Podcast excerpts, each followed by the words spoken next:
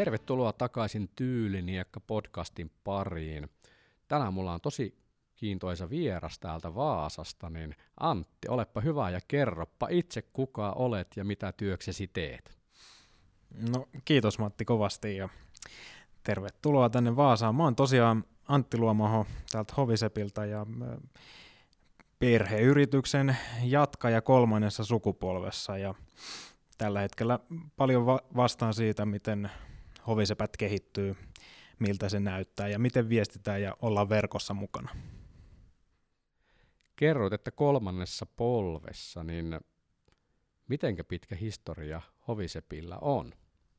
Joo, eli tota, mun paappa on perustanut Hovisepät ö, kuusikymmentäluvulla tai tasan kuusikymmentä samana vuonna, kun Matti on syntynyt. Ja silloin tänne Vaasan hovioikeuden puistikolle Kultaseppä ja Kelloseppä perusti yrityksen ja siitä nimi Hovisepät sitten. Ja sitten isäsi on jatkanut ja sitten te olette veljesi kanssa jatkanut tätä liiketoimintaa. Joo, kyllä, juurikin näin.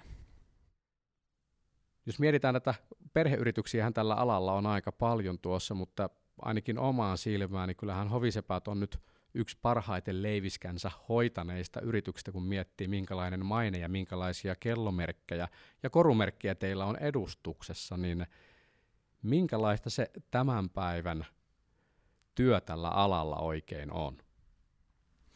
Kiitos. Äh, ihan mielenkiintoinen kysymys. Kyllä se hirveän moninaista on ja, ja omalla lailla hirveän palkitsevaa, kun tällaisessa mm, pienessäkin yrityksessä pääsee kaikenlaista tekemään. Pitää miettiä niitä, että miten, miten ja missä kohdataan nykyiset kuluttajat ja miten ne löytää meidät ja miten ne pääsee tutustumaan meidän tuotteisiin pienellä kynnyksellä. Joo, eli teillähän on siis korut ja kellot on tuossa ja teillä tuntuu olevan kohtuullisen selkeä työnjakokin sitten perheen sisällä ja tästä päästään itse asiassa oikeasti siihen aiheeseen, kun se, mistä mä itse olen ainakin Hoviseppien työssä erityisen paljon tykännyt, on se, että teillä on tosi hyvä toi digitaalinen presenssi ja siihen liittyen verkkokauppa, mutta ennen kaikkea toi kuvamateriaali, mitä tuotatte. Ja jos on oikein ymmärtänyt, niin tämä on sinun kädenjälkeäsi melko pitkälti. Kyllä, kyllä, että siinä on päässyt yhdistämään sitten vähän harrastusta ja Ja, ja vähän kehittämäänkin itseä kuvaajana, kun on näitä upeita tuotteita saanut ja on halunnut sitten kertoa omille asiakkaille. Ja nykyään somen maailmassa niin hyvin paljon näiden valokuvien kautta pystyy sitten viestimään, että nyt on tällaista herkkua tarjolla tai muuta. Että siinä se on pikkuhiljaa kehittynyt. Mistä sä oot tämän inspiraation saanut tuossa, kun se mikä ainakin on näkee näissä kuvissa.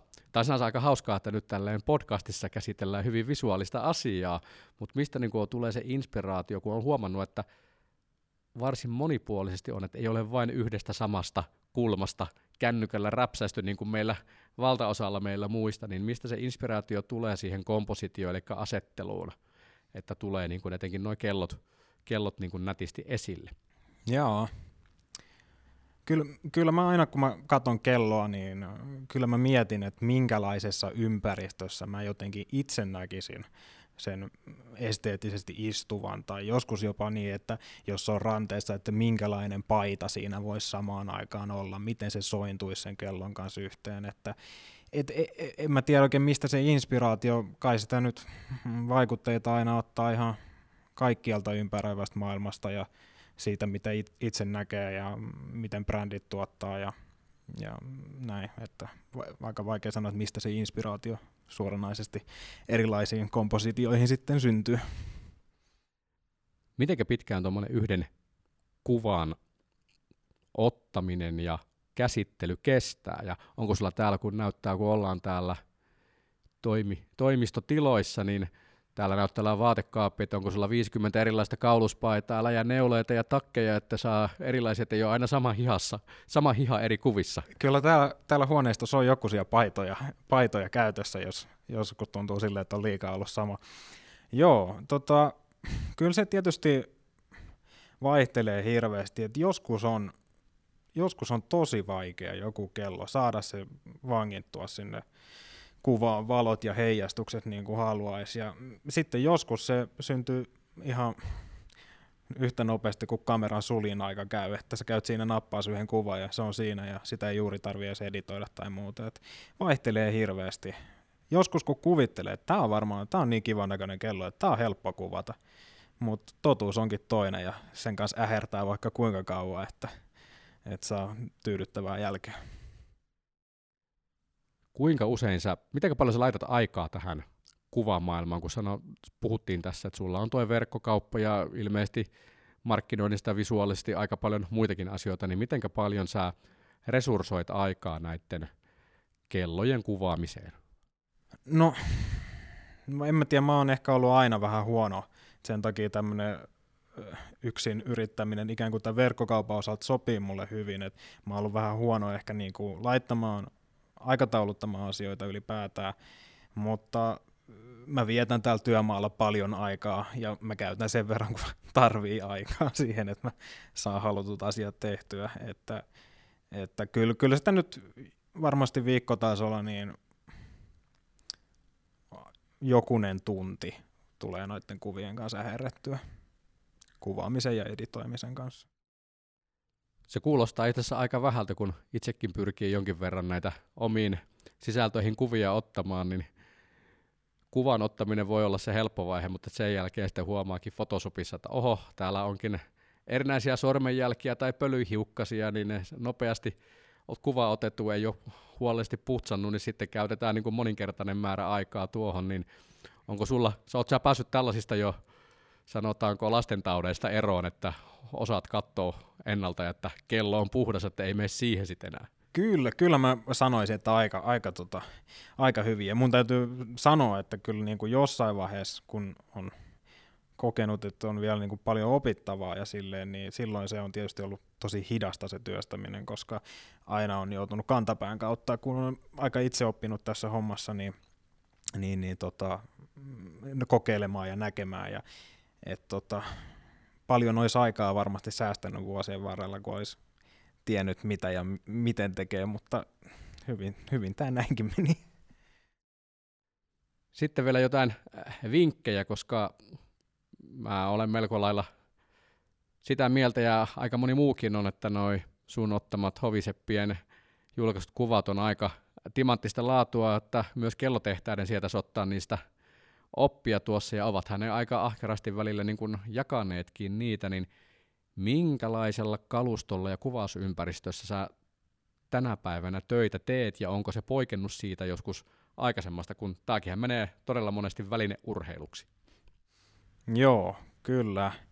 Tota, tällä hetkellä mulla on hy- hyvinkin mun mielestä maltillinen kalusto, että mulla on Canon seitsemänsataaviisikymmentä D, tämmönen kroppijärjestelmäkamera, ja siinä on sekä viisikymmentä millinen ja sata millinen makrolinssi, vähän riippuen minkälaisen kuvan haluaa tuottaa, niin ne on ihan hyvät, hyvät kaverit. Ja sitten mulla on ihan niinku sellaisia suhteellisen edullisia videokäyttöön tarkoitettuja L E D-valaisimia ja, ja paljon, paljon sovellutusta siinä, että miten niitä käyttää. Sitten se on sellaista enemmän sellaista pelle pelottoman touhua, kun, kun niitä valoja siirtelee ja muuta. Ja sen takia on hyvä tuo jatkuva valotus kellojen kuvaamisessa, kun on kohteet niin pieniä, niin ikään kuin näkee jatkuvasti sen sitten vaikka kameran ruudulta, että mitä tämä pieni muutaman sentin muutos nyt aiheutti kuvassa.